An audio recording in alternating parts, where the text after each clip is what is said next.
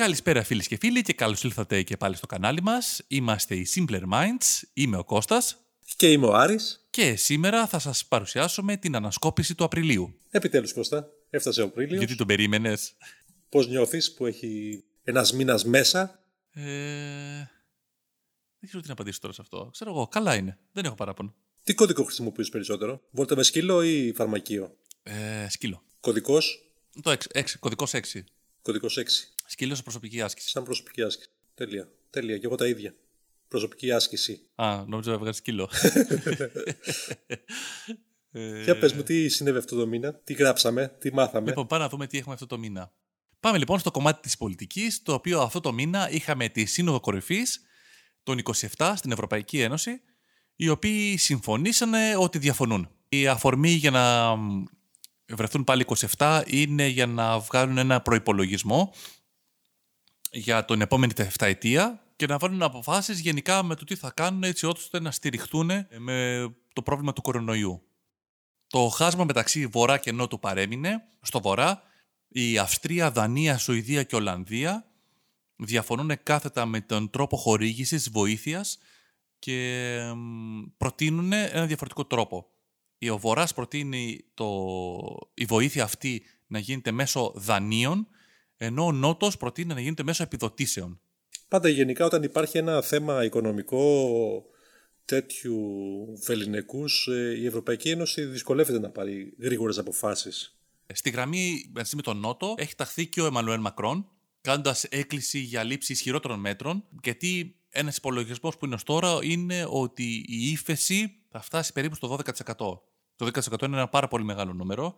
Αρκεί να θυμίσουμε ότι η Ελλάδα μπήκε στο δούνου του και στο μνημόνιο με 10% νομίζω. Οπότε φαντάσου πόσο μεγάλο είναι αυτό το ποσοστό. Ένα άλλο θέμα αυτό το μήνα που μας απασχόλησε ήταν και η έξοδος του Πάσχα, που φέτος δεν υπήρξε.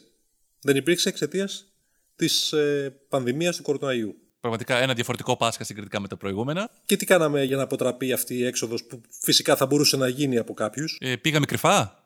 Προσπαθήσαμε να πάμε κρυφά, να, να δούμε τα νερά που στάζουν στο εξοχικό, να βοηθήσουμε ηλικιωμένους γονείς και γείτονες. Ο γείτονας μας ενημέρωσε ότι κάποιο πρόβλημα υπάρχει με το σπίτι μας. Κλέφτες μπήκανε, αλλά το κράτος από πίσω είχε βγάλει καινούργια απόφαση ώστε να αποτραπεί αυτή η έξοδος. Και τι έκανε, εκτός από τα 150 ευρώ της αδικαιολόγητης κίνησης σε κάποιο προορισμό, αποφάσισε να επιβάλλει 300 ευρώ πρόστιμο για αυτούς που θα προσπαθήσουν να φύγουν από τα αστικά κέντρα προς κάποια χωριά και επιπλέον και αφαίρεση πινακίδων στους αυτοκινητιστές. Και επιστροφή φυσικά του οχήματος. Στη, βα- στη βάση τους ε, από όπου ξεκίνησε. Ναι. Αυτό βέβαια επέτρεψε πάρα πολλούς να φύγουν, σχεδόν όλους, γιατί είδα και εγώ με τα μάτια μου στους σταθμούς διοδίων ήταν πολύ μεγάλη η έλεγχη που γινόντουσαν σχεδόν σε όλα τα αυτοκίνητα. Εν αντιθέσει με τους παραδρόμους οι οποίοι, ή ο- στους οποίους η έλεγχη ήταν μηδαμινή, γιατί το λέω γιατί έχω περάσει.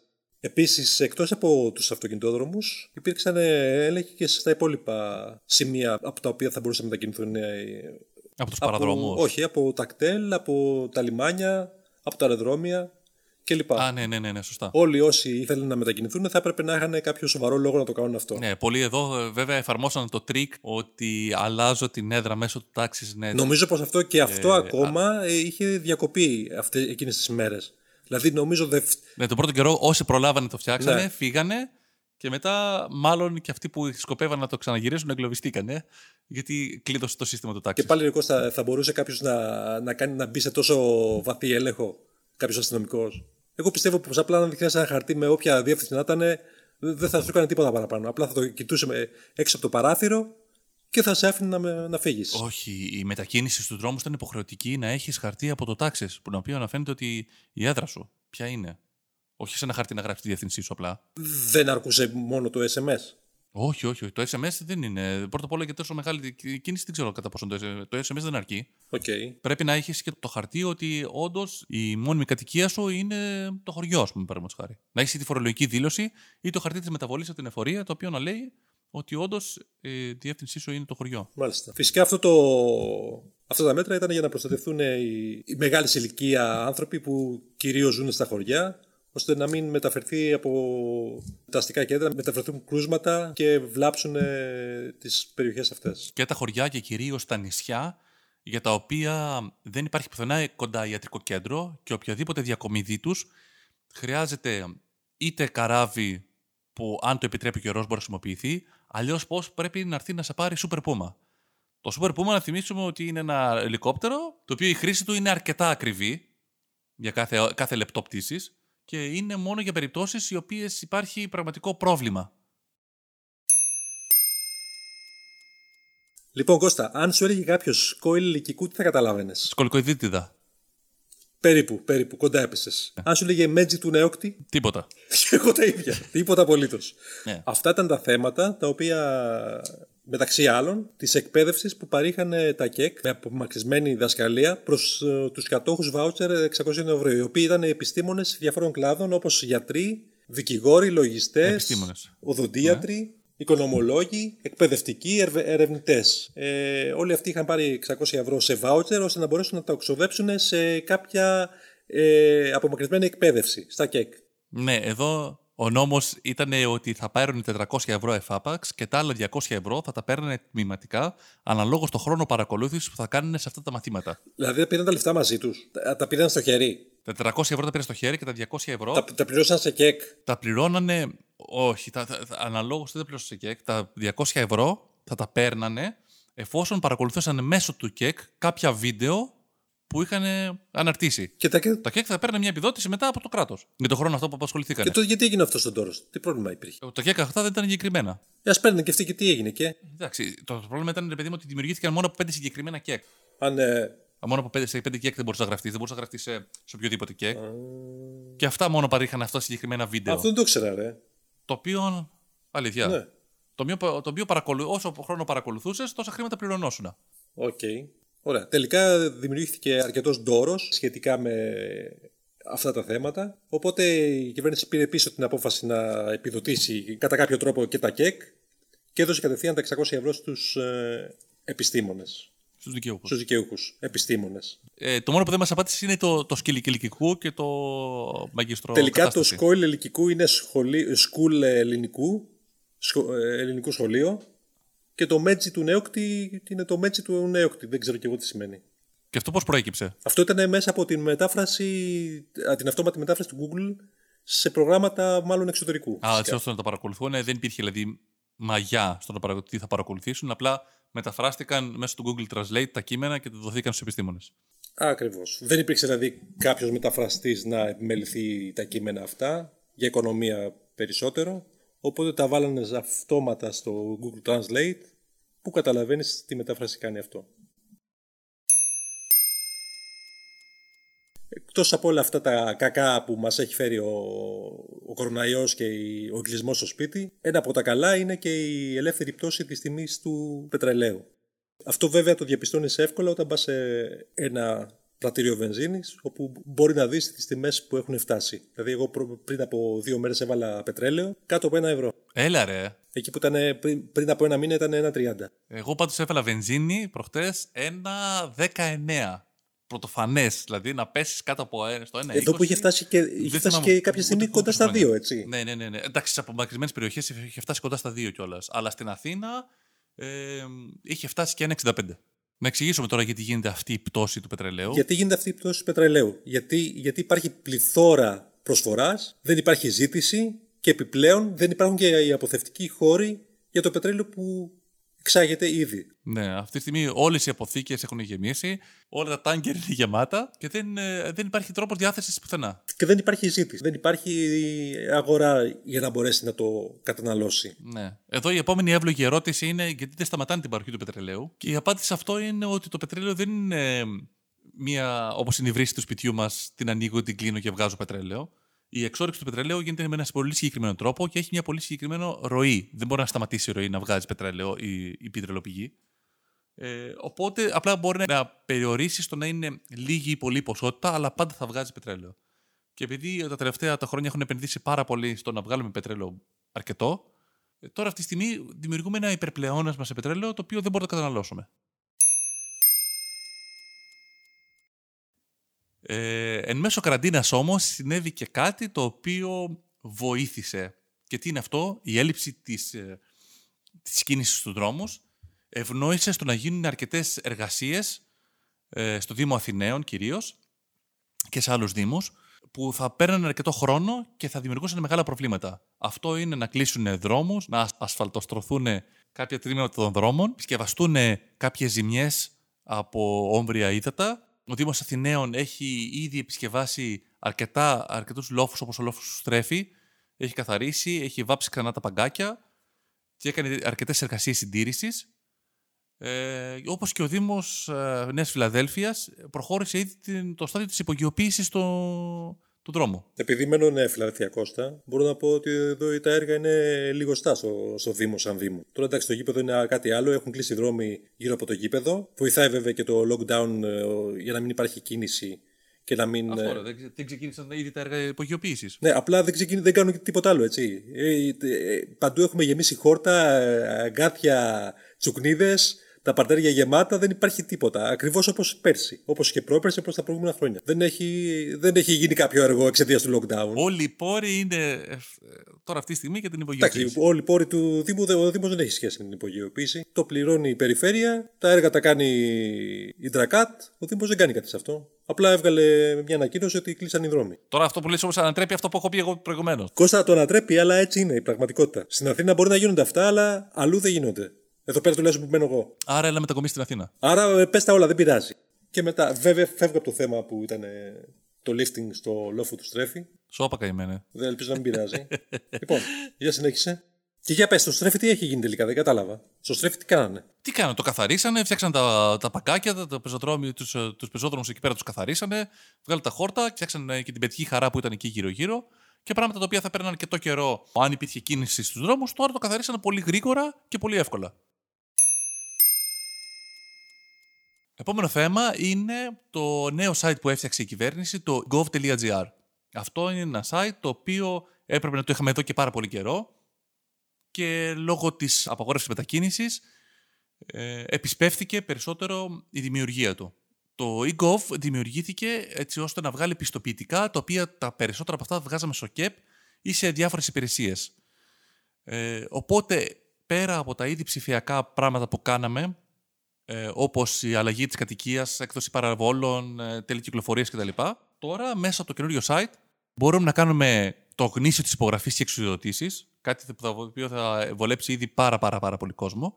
Μπορείς να βγάλεις πιστοποιητικό ποινικού μητρώου, πιστοποιητικά περί μη δημοσίευσης διαθήκης και περί κληρονομιών, ε, πιστοποιητικά μίλησης γάμου, περί μη πτωχεύσεως, αυτό φαίνεται ότι είναι κάτι πολύ καλό. Μπαίνουμε επιτέλους στον 21ο αιώνα με καθυστέρηση 20 χρόνων. Γιατί πραγματικά πριν υπήρχε ένα δεδαλώδες πράγμα που ε, είχες κωδικούς διαφορετικούς, ε, username διάφορα. Υπήρχε το Hermes, υπήρχε το Taxis, υπήρχε μέρε με κωδικούς τάξη. Πραγματικά δεδαλώδες. Τώρα ελπίζω να φτιαχτούν Τώρα όλα αυτά έχουν ενωθεί όλα πίσω από, κάτω από τη σκέπη ε, του gov.gr και από εκεί μένεις μόνο με τους κωδικούς του τάξης. Και βλέπουμε πόσο εύκολα μπορούσε να πραγματοποιηθεί, έτσι. Και δεν γινόταν, ναι. Πόσο εύκολα και δεν γινόταν ποτέ. Για ποιο λόγο; Κατά βάση περισσότερο είναι ολιγορία. Δηλαδή από ό,τι έχω δει, απλά κάποιος δεν το προώθησε. Τίποτα άλλο. Δεν ήταν σαν προτεραιότητα να γίνει και δεν έγινε. Και γι' αυτό έγινε και λίγο εσπευσμένα. Αυτό το μήνα κλείνουμε 30 χρόνια από τότε που εκτοξεύθηκε και μπήκε σε τροχιά το τηλεσκόπιο Hubble. Το Hubble ε, εκτοξεύθηκε τον Απρίλιο του 1990. Μας έφερε εικόνες από τα βάθη πραγματικά του σύμπαντος και πολύ εντυπωσιακές φωτογραφίες που μέχρι πριν δεν φανταζόμασταν κάτι ότι μπορούμε να βρούμε. Ε, το Hubble για, την, για αρχή είχε φτιαχτεί έτσι ώστε να λειτουργήσει γύρω στα 3 με 4 χρόνια. Τελικά όμως αποδείχθηκε ότι ήταν πάρα πάρα πολύ χρήσιμο. Από τότε έχουν γίνει 5 αποστολές συντήρησης με τελευταία το 2009, το οποίο το αναβάθμισε με πολύ προηγμένα όργανα και νέα ηλεκτρονικά συστήματα. Είναι πολύ σημαντικό βέβαια ναι. αυτό να υπάρχει ένα τηλεσκόπιο εκτός ε, της ατμόσφαιρας. Ναι, το πιο σημαντικό από όλα ήταν αυτό ότι μπορούσε να είναι εκτός ατμόσφαιρας, οπότε δεν είχε κάποιο θόρυβο με, από την γη. Και το δεύτερο είναι ότι μπορούσε να δει, μέχρι κάτι που δεν μπορούσε να δει κανένα τηλεσκόπιο τότε, το υπέρυθρο φάσμα. Αυτό μας δείχνει αυτές τις έγχρωμες φωτογραφίες που βλέπουμε τώρα, τις πολύ παράξενες, αυτές είναι όλες ε, από το Humble. Το Hubble αυτή τη στιγμή έχει την ικανότητα να φωτογραφίσει μακρινούς γαλαξίες ε, οι οποίοι έχουν δημιουργηθεί περίπου 1,8 δισεκατομμύρια χρόνια από, την δημιουργία, από το Big Bang. Πολύ παλιά. Ναι, ναι, ναι. Αυτή τη στιγμή δηλαδή είμαστε, είναι, υπολογίζουμε ότι είναι γύρω στα 5,6 δισεκατομμύρια χρόνια το σύμπαν και φανταστείτε ότι με το Hubble μπορούμε να δούμε στο 1,2. Πάρα πολύ μακριά, ναι. Άρα κάνουμε πραγματικό, ένα πραγματικό ταξίδι στο χρόνο. Πολύ ωραίες εικόνες. Θα τις βάλουμε και στο ε, κάποιο link κάτω να τις δει και ο. Ναι, κανονικά το θέλει. Hubble έχει ε, ε, ε, ένα τομέα επικοινωνίας μόνο του. Μπορείτε να το βρείτε και στο Instagram, κανονικά, στο Facebook. Ε, δεν χρειάζεται δηλαδή να είναι μόνο της NASA. Το Hubble έχει ένα τμήμα Δέχεται επικοινωνίας όλες μόνο του. τις ε, αιτήσεις φιλία ή όχι; Ε, δεν δεν κάνεις έτσι φιλία, το ακολουθάς. Α, απλά. Okay. Στο Tinder Tinder δεν είναι. ξέρω. Στο Tinder. Δεν ξέρω τι να βρω, ένα γαλαξία που να μου μου ταιριάζει. και όπως ξέρεις Κώστα, το Hubble δεν είναι μόνο να στέλνει εικόνες απλές, μακρινές, δύο δισεκατομμύρια χρόνια μακριά. Ναι. Φέρνει και εικόνες από πιο κοντινά αντικείμενα όπως το κομίτι του, τον Άτλαντα, Ναι. ο οποίος περνάει ήδη κοντά στη Γη και θα περάσει και κοντύτερα Ναι, ναι. 21 Μαΐου. Λέγαν έτσι φυσικά, αλλά αυτό έχει αλλάξει Ναι. τώρα. Γιατί από ό,τι φαίνεται ο κομίτης αυτός έχει διασπαστεί σε πολλά μέρη και έχει αποδυναμωθεί πάρα πολύ που μπορεί ακόμα να μην το δούμε καν όπως προέβλεπαν αρχικά. Ναι, ε, όλος το τώρα είχε γίνει ότι αυτός ο κομίτης θα ήταν ορατός με το μάτι μας Ναι. και θα μπορούσαμε να τον δούμε. Ε, κάπου, δηλαδή κοντά στον Μάιο, στα τέλη του Μαΐου, εκεί θα ήταν και πιο ορατός. Και θα είναι και Θα πρασινοπός. ήταν πιο κοντά στη γη. Ε, αν όμως έμεινε ολόκληρος. Ε, από ό,τι φαίνεται τελικά ο κομίτης αυτός διαλύεται ήδη σε μικρότερα κομμάτια και από ό,τι φαίνεται μάλλον δεν θα τον δούμε. Ο τελευταίος ορατός κομίτης που έχουμε δει ήταν ε, το 1996, αν δεν κάνω λάθος. Κάπου εκεί, κάπου εκεί. Που ήταν ο κομίτης του Χάλεϊ. Νομίζω ναι, ε, σωστά τα λες. Λοιπόν, μιας και μιλάμε για διάστημα, πρέπει να πούμε αυτό που έγινε στη Ξάνθη και στην Καβάλα. Που οι άνθρωποι εκεί πέρα Τι συνέβη; είδανε κάποια ο, αντικείμενα φωτεινά στο, στο νυχτερινό ουρανό της περιοχής, τα οποία τους φόβησαν. Και νόμιζαν ότι πρόκειται για UFO. Για ουφά. Ήταν πολλά φωτάκια σε σειρά στον ουρανό. Ε, και το είδα κι εγώ, το είδα γιατί είναι, πρόκειται για το Starlink. Το Starlink είναι οι συστάδες δορυφόρων που, που έχουν αποσταλεί ήδη από την SpaceX, την εταιρεία του Elon Musk, η οποία έχει σκοπό να στείλει 12.000 τέτοιους δορυφόρους γύρω από τη Γη, οι- οι οποίοι θα προσφέρουν ε, ίντερνετ σε απομακρυσμένες περιοχές. Ήδη έχει στείλει νομίζω 60, οι οποίοι είναι αυτοί που, που φάνηκαν στο, στις εικόνες που μεταδίδονται από διάφορα μέρη του κόσμου, όχι μόνο από Ναι. τη Ξάνθη και την Καβάλα. Και φαίνονται θάμενα αντικείμενα σε σειρά φωτισμένα που κινούνται Α, στον μάλιστα. νυχτερινό Ναι, ναι, ουρανό. ναι, ναι, ναι. Τα οποία τρομοκρατούν όσου δεν ξέρουν τι είναι. Απλά είναι δορυφόροι. Το γεγονός ο ουρανός θα γεμίσει δορυφόρους τέτοιου είδους, γύρω στους 12.000 και ακόμα περισσότερους από άλλες εταιρείες, έχει δημιουργήσει προβληματισμό στην ε, επιστημονική κοινότητα, όχι στους λογιστές και τους Ναι. δικηγόρους, κανονική επιστημονική κι- κοινότητα, που δεν έχουν πάρει το επίδομα των 600 ευρώ, Ναι. Για τον τρόπο με τον οποίο θα μπορούν να κοιτάνε πλέον στο διάστημα και το πόσο θόρυβο θα προσθέτουν ε, αυτά τα αντικείμενα στο νυχτερινό ουρανό. Γενικά το τελευταίο καιρό έχει ανοίξει μια μεγάλη κουβέντα του τι κάνουμε με τα διαστημικά μας σκουπίδια, με τους χι- χιλιάδες δορυφόρους που έχουμε στείλει, με τον ε, χώρο που καταλαμβάνει κάθε ε, δορυφόρος, πόσο εύκολα αυτοί οι δορυφόροι μπορούν ε, μετά να απομακρυνθούν και τον θόρυβο που μπορούν να δημιουργούν στα τηλεσκόπια και γενικά στην γη ε, σε όσους παρα- προσπαθούν να παρακολουθήσουν από τη γη προς τα έξω. Φαντάζομαι ότι υπάρχει, σκοπο- ε, υπάρχει προγραμματισμός να αποσταλούν 12.000 από την ε, SpaceX και άλλοι 30.000 από άλλες εταιρείες. Φαντάζομαι τώρα υπάρχουν ε, στο διάστημα, στο, γύρω από τη γη, 2.000 δορυφόροι. Δηλαδή φαντάζομαι πόσο, πόσο τεράστιο νούμερο θα είναι σε λίγα χρόνια.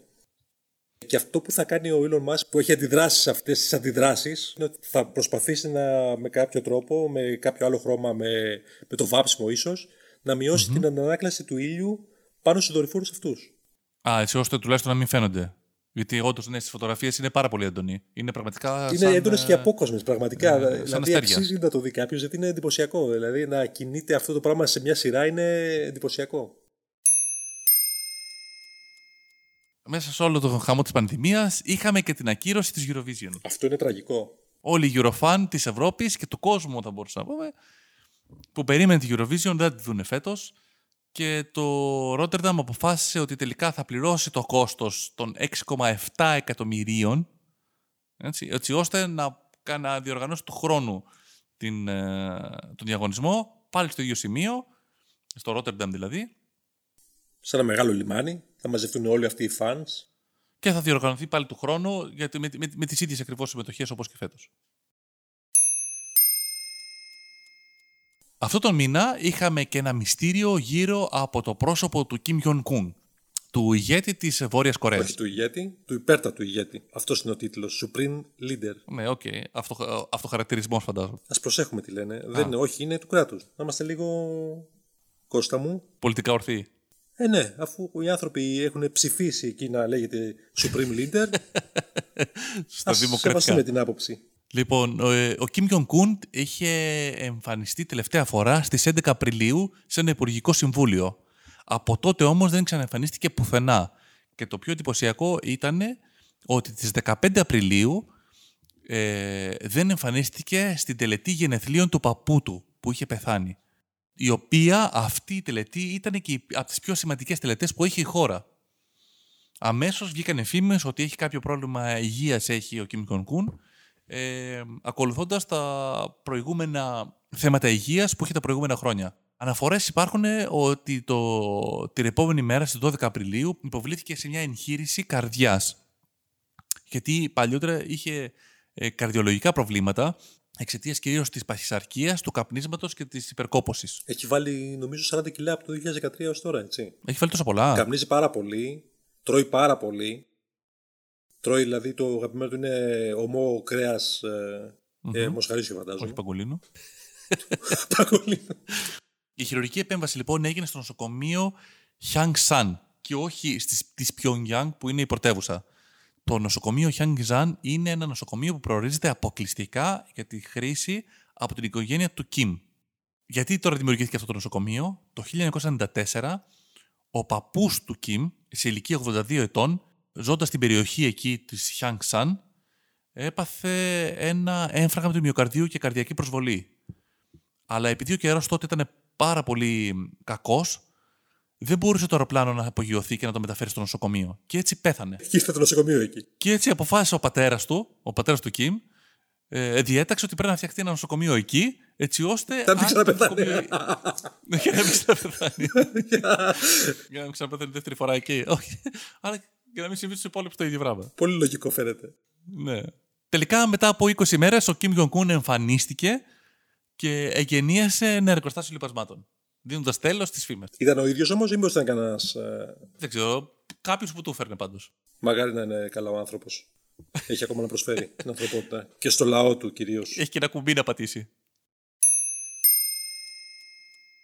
Κατά τα άλλα, Κώστα, καλώς ήρθες στον 20ο αιώνα. Όχι στον 21ο, στον 20ο αιώνα, γιατί καταργήθηκε η θανατική ποινή σε ανήλικους στη Σαουδική Αραβία. Και όχι μόνο αυτό, Δηλαδή, συγγνώμη, ότι μέχρι σήμερα ίσχυε το, η ποινή του μαστιγώματος. Ίσχυε και, και το μαστίγωμα ίσχυε ως μέσο επιβολής της νομοθεσίας. Α, ωραία. Οπότε εντάξει, είμαστε μια χαρά. Οπότε τώρα έχουν καταργηθεί και οι δύο αυτές ποινές. Η θανατική ποινή όχι σε όλους, μόνο σε ανήλικους. Α, εντάξει. Μην δημοκρατηθούμε ξαφνικά, ναι. Βέβαια δεν μπορούν να γίνουν τεράστιες αλλαγές σε πολύ σύντομο διάστημα. Οι άνθρωποι εκεί πέρα έχουν και τη ζωή τους και την καθημερινότητά τους. Δεν μπορούν να την. Την παραβιάζεις έτσι και έτσι, σωστά. Να τη διαταράσεις έτσι.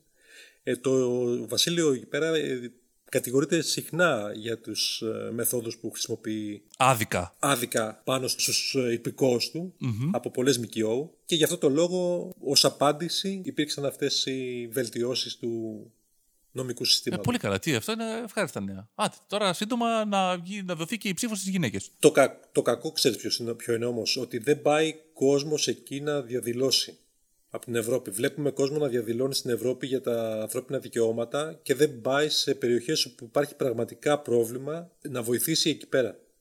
Αυτό, αυτό είναι το λυπηρό. Βρε, τι συζητάς και εσύ τώρα, αυτό, αλήθεια τώρα συζητάς αυτό. Εδώ γίνεται το, το μεγαλύτερο έγκλημα των τελευταίων ετών γίνεται εκεί. Και εσύ μου λες τώρα για, το, πώς το λένε, για τη θανατική ποινή και τα ανθρώπινα δικαιώματα. Ναι, δεν βλέπω όμως ο κόσμος, αλληλέγγυου και αυτά να πηγαίνουν εκεί. Να, δηλαδή να, με κάποιο τρόπο να μαζεύονται, να μαζευτεί ένα εκατομμύριο κόσμος εκεί πέρα να διαδηλώσει. Ποιοι αλληλέγγυοι, εδώ, εδώ γίνεται το μεγαλύτερο έγκλημα όλων των εποχών που είναι η εμένη. Σκοτώνεται κόσμος, πεθαίνει κόσμος αδίκως από τη Σαουδική Αραβία, αλλά στην Ιεμένη. Και δεν μιλάει κανένας όλο τον κόσμο. Και σήμερα τώρα να γίνουν διαδηλώσει για ανθρώπινα δικαιώματα. Ναι, αυτό δεν βλέπω. Δηλαδή υπάρχει στην Ευρώπη, γίνεται, γίνεται χαμός, αλληλέγγυη από εδώ, από εκεί, αλλά σε χώρες που πραγματικά υπάρχει ανάγκη να υποστηρίξεις ε, τους ανθρώπους που διαμένουν εκεί, δεν υπάρχει τίποτα. Όπως λες στην Ιεμένη. Αυτό το μήνα είχαμε και το μήνα του Ραμαζανιού. Το Ραμαζάνι ξεκίνησε στις 23 Απριλίου και θα τελειώσει στις 23 Μαΐου.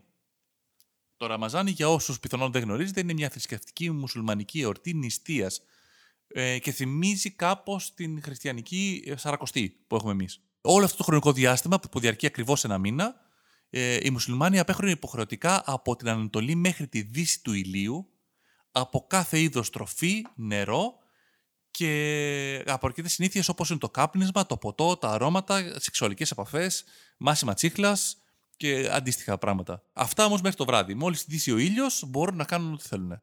Τώρα, ε, το Ραμαζάνι είναι ο μήνας Ραμαζάν, είναι ο ένατος μήνας του Ισλαμικού Σεληνιακού ημερολογίου και ξεκινάει με τη νέα σελήνη με μαρτυρία. Τι εννοώ με μαρτυρία, είναι ότι όντως πρέπει κάποιος ε, να, να κοιτάξει τον ουρανό και να δει ότι η, η νέα σελήνη ξεκινάει.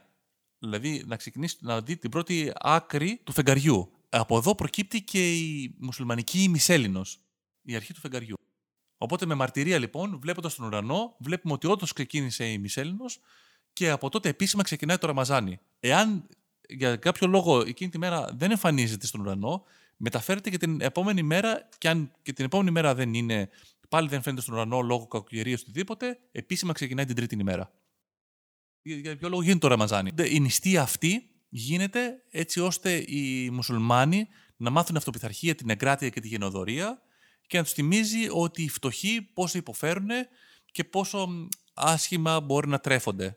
Και έτσι συμβολικά στο τέλος του Ραμαζανιού οι μουσουλμάνοι δίνουν μια ελεημοσύνη, ένα μικρό ποσό, ένα συγκεκριμένο ποσό που έχει υπολογιστεί ώστε να είναι ικανό να ταΐσει ένα φτωχό της περιοχής για μία ημέρα. Και εδώ να πούμε Κώστα ότι η διαλυματική νηστεία αυτή είναι πλέον διαδεδομένη και σε όλο τον κόσμο. Δεν είναι μόνο στους μουσουλμάνους. Ναι. Πλέον γίνεται όχι για θρησκευτικούς λόγους, αλλά για λόγους υγείας, για να χάσεις βάρος, για τέτοιους λόγους. Δηλαδή υπάρχει διαλυματική νηστεία. Ναι, αλλά η διαλυματική Όχι για βέβαια και το νερό, αλλά να υπάρχει κάποιο κενό ανάμεσα σε δύο γεύματα. Δηλαδή να, το πρώτο γεύμα από το τελευταίο της ημέρας να απέχουν μόνο 8 ώρες και τίποτα παραπάνω. Σωστά. Απλά η διαφορά είναι ότι εδώ που είναι μια θρησκευτική νηστεία δεν περιλαμβάνει μόνο το ελιστικό μέρος, περιλαμβάνει και την πνευματική όψη της νηστείας. Η οποία ορίζει ότι ένα μήνα ε, απογορεύεται το ψέμα, το κουτσομπολιό, η εξαπάτηση και γενικά όλα τα αρνητικά χαρακτηριστικά των ανθρώπων. Αυτό ακολουθείται από όλους τους ε, μουσουλμανούς; Όσο ακολουθείται και από τους Έλληνες στο Ισαρακοστή. Μάλιστα. Στην Ινδία, όσοι παραβιάζουν το lockdown τιμωρούνται με ράβδισμα. Δηλαδή υπάρχουν αστυνομικοί που κρατούν ράβδους ναι. 1,5 μέτρο και χτυπάνε ναι. χωρίς να ρωτάνε, χωρίς να ελέγχουν τίποτα. Με τη βίτσα δηλαδή. τη βίτσα κανονικά. και όχι μόνο αυτό. Βιτσίζουν δηλαδή, όπως περνάει, τρώει τη βιτσιά του και περνάει. Και σε κάποιους άλλους όχι μόνο αυτό. Ε, τους κάνουν και άλλα. Ε, χρησιμοποιούν και άλλες πρωτότυπε ποινές. Όπως δηλαδή κάμψεις, πραγματικά. Αλήθεια, τους βάζουν και πάνε να κάμψεις. Πάρε και πέσε. Ναι. Κάποιοι να, να περπατάνε στα γόνατα. Α, ωραίο. Ε, αλλά κυρίως το ράβδισμα. Είδες, αυτά είναι. Τι, είδες τι αναχρονιστικά πράγματα να στέλνεις μηνύματα κτλ. Βγαίνεις έξω, τρώ τη βιτσιά σου, ξαναγυρίζεις πίσω. Αυτά είναι. Αυτό που προσπάθησαν νομίζω για να αντιγράψουν και άλλες χώρες ε, της περιοχής εκεί πέρα, της ε, Ινδονησία, δεν, δεν θυμάμαι καλά. Ε, ναι. Αλλά ε, υπήρξαν πολλές μεγάλες αντιδράσεις από την αντιπολίτευση για τον τρόπο με τον οποίο χρησιμοποιούν ε, την αστυνομική βία. Ε, οπότε... Αχαριστία. Αχαριστία. Αλλά νομίζω πως έχει αποτέλεσμα. Από ό,τι φαίνεται έχει αποτέλεσμα. Οπότε θα πρέπει να το ξαναδούν αυτοί οι άνθρωποι. Ίσως να βοηθήσει ακόμα και σε, σε άλλους τομείς της ζωής τους. το ράβδισμα. Ε, αυτό είναι που λέμε ο σκόπος υγείας τα μέσα. Εντάξει, εμάς βοηθάει στη- στο να μαζεύουμε τις ελιές, αλλά εκεί πέρα είναι, Να μαζεύουν τους ανθρώπους. είναι κάτι που μπορεί να βοηθήσει να υπάρξει μια τάξη σε ένα τόσο μεγάλο πληθυσμό. Από αυτό τον μήνα και στο τέλος κάθε επεισοδίου ανασκόπησης, ε, αποφασίσαμε να αναφέρουμε κάποιο podcast το οποίο μας άρεσε και το οποίο και εσείς μπορείτε να ακολουθήσετε. Και το οποίο φυσικά ακούμε έτσι. Ναι, και το οποίο φυσικά ακούμε. Ε, γι' αυτό το μήνα επιλέξαμε το podcast «Γιατί όχι» της Δέσποινας Κανάκογλου. Σωστά, ναι. Το οποίο είναι πάρα πολύ ενδιαφέρον. Έχει πολλές αφηγήσεις ιστοριών, γνωριμίες με προσωπικότητες από τις, ε, το χώρο των επιστημών. Ναι, το podcast αυτό κινείται στο πεδίο το επιστημονικό και κυρίως στη σφαίρα της ψυχολογίας. Λοιπόν, αυτό Κώστα, που μου αρέσει εμένα στο γιατί όχι είναι ότι ε, υπάρχουν θέματα τα οποία πραγματικά ενδιαφέρουν ε, σχεδόν πάντα. Έχει μεγάλη ποσότητα επεισοδίων, πολύ τακτικά ανεβάζει καινούργια επεισόδια. Ναι, βάζει σχεδόν πια το τελευταίο καιρό δύο, φο- δύο σχεδόν δύο επεισόδια την εβδομάδα, μπορεί και παραπάνω. Έχει υλικό να καταναλώσεις άπειρο, δεν, δεν, δεν νομίζω ότι ποτέ θα προλάβεις να το τελειώσεις το υλικό που έχει μέσα. Και παρόλο που υπάρχουν κάποια επεισόδια που ίσως να μην ενδιαφέρουν, πάντα θα υπάρχει κάτι που θα σε ενδιαφέρει. Δηλαδή, ένα δύο-τρία επεισόδια θα υπάρχει κάτι που θα σου κινήσει το ενδιαφέρον. Ε, το τελευταίο που μου έκανε εντύπωση ήταν ένα επεισόδιο με την τέχνη διαπραγμάτευσης. Δεν ξέρω, το είχαμε, ξανα... το είχαμε πει και μαζί αυτό. Καλά, αυτό ήταν ε, εσύ, πολύ εντυπωσιακό. Ε, και εκεί ήταν που εκτίμησα πραγματικά τη δέσποινα. Δηλαδή, ξεκίνησε ένα επεισόδιο, το ακούω, λέω τέχνη διαπραγμάτευσης, άντε να δούμε τι θα ακούσουμε. Ξεκινάει, ακούγεται ένας τύπος, πραγματικά ένας χασάπακλας. Λέω Παναγιά μου, τι είναι αυτό; Και εγώ ακριβώς αυτό νόμιζα. Λέω εντάξει, πού τον, πού τον βρήκαν αυτόν τον τύπο, ρε παιδί, κανένας μπάρμπας τι θα είναι, κανένας γνωστό. Ποιος ξέρει το τι είναι αυτό και τον έφερε, τον κόλλησε εκεί πέρα; Φαινόταν ένας πολιτικός παλιάς κοπής κατά κάποιο τρόπο. Δηλαδή κάτι που ήταν η μαγιά, το. Ναι, ρε παιδί μου. Αυτό, Πω, α- πω, πω. Λέω πραγματικά, τι μπάρμπας είναι αυτός; Και τελικά ο άνθρωπος μετά από πέντε λεπτά εξελίσσεται σε πραγματική μορφή. Εξαιρετικός στο λόγο του, στα αυτά που λέει, περιεκτικότητα. Και μπράβο στη Δέσποινα, η οποία τον επέλεξε και τον έφερε στην εκπομπή της. Και μάλιστα εμένα μου έκανε. μου προξένησε το ενδιαφέρον να, να διαβάσω λίγο περισσότερο για αυτή την τέχνη διαπραγμάτευσης και να δω κάποιες πηγές. Αλλά γενικά αυτά τα θέματα που παρουσιάζει σου κινούν το ενδιαφέρον να ψάξεις περισσότερο κάποια πράγματα τα οποία δεν είναι μέσα στο μυαλό σου. Αυτό μου άρεσε σε Η μένα. αλήθεια είναι ότι τα επεισόδια που βγάζει, όσο και να μην αρέσει, εγώ δεν είμαι, για να πω την αλήθεια, δεν είμαι ιδιαίτερα φίλος της ε, ψυχολογίας. Παρ' όλα αυτά, φέρνει ανθρώπους που πάντα έχουν κάτι να σου πούνε. Το μεγαλύτερο προσόν βέβαια της κοπέλας είναι ότι είναι και παοκτζού. να τα λέμε αυτά. και είναι και ένα ακόμα χαρακτηριστικό το οποίο, Εντάξει, οκ. για το οποίο ψηφίζω αυτό το, το podcast. Ελπίζω να μην σε πειράζει. Όχι, δεν πειράζει. Δεν με απασχολεί αυτό. Αυτό ήταν λοιπόν για σήμερα. Ευχαριστούμε πάρα πολύ που μας ακούσατε και ελπίζω να τα πούμε μαζί την επόμενη φορά. λοιπόν, αντίο.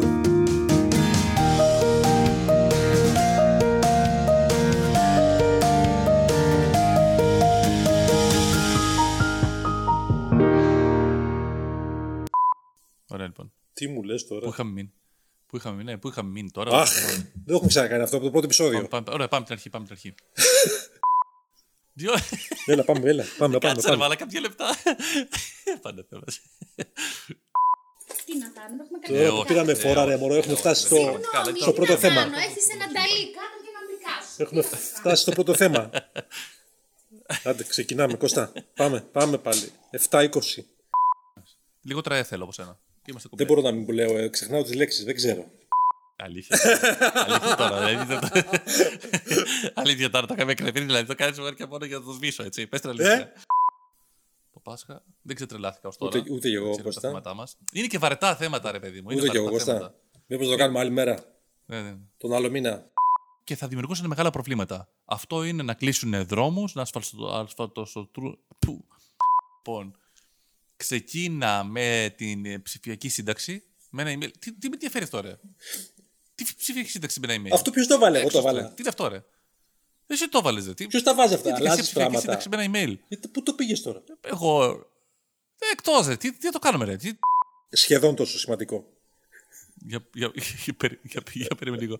Ρε γάτε, κατέβα κάτω, ρε. Ρε σήμα. Ρε, κοίτα εδώ που ανέβηκε πάνω στον, πάνω στην οθόνη. Δεν μπορώ να δω τίποτα. Βρε, κατέβα κάτω, ρε. Ωραία, λίγο αδιάφορο το θέμα, αλλά τέλος πάντων. Αφού εσύ το βάλες αυτό, δεν φταίω εγώ. Ε, Ναι, οκ. Δεν σε ενδιαφέρει Ε, αυτό το τώρα, θέμα. ε, Τώρα που το ακούω είναι Το λίγο μακρύτερο βαρετό. θέμα του κόσμου. Το μακρύτερο ζώο του, του, του μάλλον, κόσμου. ε. Δεν σε, δεν σε ενδιαφέρει. Ναι, μάλλον, μα- μάλλον θα πάρει πόδι. Αχ, ρε Κώστα, πώς τα λες, πώς τα λες. Τι βλέπει, πλάκα. Σιγά το δύσκολο πράγμα. σιγά το εντυπωσιακό. δηλαδή, φαντάσου κάποιο τσοπάνη που- που κάθεται να συζητήσει με κάθε πρόβατο. Ναι, οκ. Κώστας, θα μην το βάλεις. Ε, φυσικά δεν θα το βάλω. Με κοροϊδεύεις. ε. Θα κοπεί αυτό. Θα έκανα κόψω χωρίς το μοντάζ. Κώστα, νομίζω πως αυτά ήταν τα θέματα που μας απασχολήσαν το μήνα αυτό. Εμάς, φυσικά. Υπάρχουν και άλλα από τα οποία δεν Όχι, ρε, δεν κάνεις αποφώνηση, ρε. θα κάνουμε. Το podcast δεν θα πεις το, το, το, podcast του, μήνα- το podcast του μήνα. Διάφορες ιστορίες, αφηγήσεις, γνωριμίες με προσωπικότητες του. Αυτό το πεις και Για- πριν, ρε Μαλάκα. Διάφορο. το- Α, το πάμε πάλι, πάλι, δεν πάμε πάλι την αρχή.